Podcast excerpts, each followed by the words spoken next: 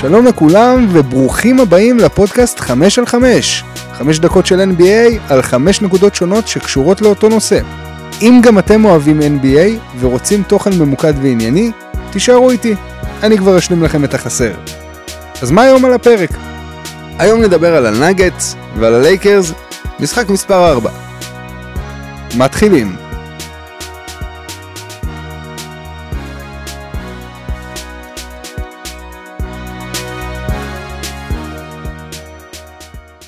הנקודה הראשונה שרצה לדבר עליה היא ההיסטוריה של דנבר. לראשונה בהיסטוריה, דנבר נאגטס עולים לגמר ה-NBA, וסוף סוף דנבר מקבלת את ההכרה שלא קיבלה במהלך העונה הסדירה ובמהלך הפלייאוף בשנה שעברה.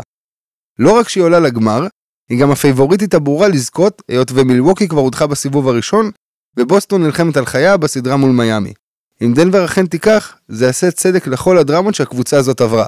מהמידע של תומפסון, תיקון, מהמידע של דיוויד תומפסון, שהיה אמור להיות מייקל ג'ורדן לפני מייקל ג'ורדן, לקבוצה של דיקמבה מוטומבו, שב-94 הדיחה מהמקום השמיני את סיאטל רק כדי לעוף בסיבוב השני, ועד כרמלו אנטוני, שנתן תקווה לאוהדים רק כדי לכפות את הדרך שלו החוצה. אבל לא הרבה זמן אחרי שאנטוני עזב, הנגדס בחרו בבחירת דראפט, כנראה הטובה בהיסטוריה. בבחירה ה-41 של הסיבוב השני, דנבר בחרה בסנטר סרבי מגושם בשם ניקולה יוקיץ'. אגב, בזמן הבחירה ביוקיץ', שודרה בטלוויזיה פרסומת של טאקו בל. הנקודה השנייה שארצה לדבר עליה, היא שהג'וקר הוא הקלף הכי חזק בחפיסה. ליוקיץ' היו שלושה triple doubles בסדרה, והוא שמר את הטוב ביותר לסוף. 30 נקודות, 14 ריבאונדים ו-13 אסיסטים, בתוספת של 3 חסימות וחטיפה. הוא פשוט עשה הכל על המגרש. ולמי שלא ראה תקציר, אני ממליץ בחום. כי יוקיץ', בסגנון לארי ברד, תפר שתי זריקות מטורפות בסוף שעון על ה buzzer, ב step back, על רגל אחת וידיים מאחורי הראש. אחת על לברון ואחת על דייוויס. ואם כבר דייוויס, בסל הניצחון, יוקיץ' ניער אותו בצורה מביכה. יוקיץ' משתיק את המבקרים שטענו שהוא צריך ריצת פלייאוף עמוקה כדי להצדיק את ה-MVP הקודמים שקיבל. אבל מי יכל לעשות ריצה עמוקה בפלייאוף שנה שעברה, כשמרי ו-MPJ היו פצועים? עם פקונדו קמפצו? ואם כבר דיברנו על לארי, יוקיץ' גם הוכיח שהוא היה ראוי להיכנס להיסטוריה, ולהיות הרביעי והראשון מאז לארי שזוכה בשלושה פרסי MVP רצופים. הנקודה הבאה שרצה לדבר עליה, היא האם ללברון נשאר משהו בטנק. לברון היה מדהים. בגיל 38 עם קרסוליים שחוקות, הוא כלה 40 נקודות, מתוכן 31 במחצית הראשונה. אבל זה היה נראה כאילו הוא לבד על המגרש, ואף אחד חוץ ממנו לא מבין את גודל המעמד. הלייקרס הובילו בפלוס 15 במחצית הראשונה, יתרון שנעלם מהר מאוד. למרות ששיחק כל 48 הדקות, לברון היה חסר אנרגיה מכדי להושיע ולקחת את הניצחון. אז מה הלאה ללברון? כבר הרבה זמן שאנחנו שומעים על זה שלברון רוצה למשוך את הקריירה עד שברוני, הבן שלו, אז מה הלאה ללברון? כבר הרבה זמן שאנחנו שומעים על זה שלברון רוצה למשוך את הקריירה עד שברוני, הבן שלו, יגיע לליגה כדי לשחק איתו ביחד ולעשות היסטוריה.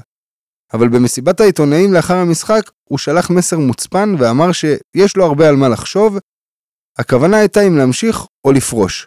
לא ברור אם הגוף מסמן ללברון, או שלברון מנסה ללחוץ את ההנהלה כדי לחזק את הקבוצה בקיץ. נחכה ונראה. והנקודה האחרונה שארצה לדבר עליה היא אנטוני דייוויס מעט מדי ומאוחר מדי. בשלושת הרבעים הראשונים, דייוויס קלע 11 נקודות. ברבע האחרון הוא התעורר מאוחר מדי עם 10 נקודות. מאז האליפות בבועה, דייוויס לא נראה כמו אותו שחקן, וזה לא רק בגלל פציעות, פשוט משהו בו כבוי מנטלית. הוא גם היה מאוד לא יציב בפלייאוף.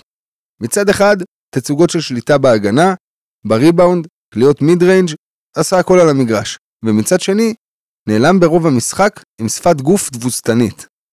עכשיו מדובר במשחק הדחה, זה משהו שהוא לא אמור לקרות לשחקן בקליבר הזה.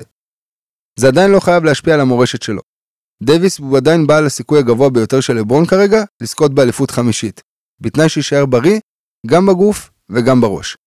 אם זה יקרה ודייוויס יציג את היכולת מהבועה, ללייקרס יהיה סיכוי גבוה לחזור לגמר האזורי, בהנחה ולברון לא פורש כמובן. והנקודה האחרונה להיום היא אהרון גורדון. גורדון סיים פלייאוף שבו שמר על קארל אנתוני טאונס, קווין דורנט ולברון ג'יימס, ושרד כדי לספר. במשחק האחרון הוא גם סיפק לנו בונוס, הופעה אפקטיבית ונהדרת בצד השני של המגרש, עם 22 נקודות, הוא קלע 22 נקודות והראה שדנבר היא מפלצת 4 ראשית ביחד עם יוקיץ' מארי ו-MPJ, ושמאמנים צריכים לקחת אותו בחשבון בתוכנית המשחק שלהם מול דנבר. המעבר שלו מלהיות אופציה מספר אחת באורלנדו לסטופר של דנבר עבר חלק, בנוסף להיותו אופציה רביעית בהתקפה. בדנבר הוא עומד מחוץ לצבע, חותך לסל ומקבל את הכדור מיוקיץ' לסלים קלים. תודה שהאזנתם, עד כאן להיום ב-5 על 5. אני הייתי דקל סלמון, שיהיה לכם יום נפלא, להתראות.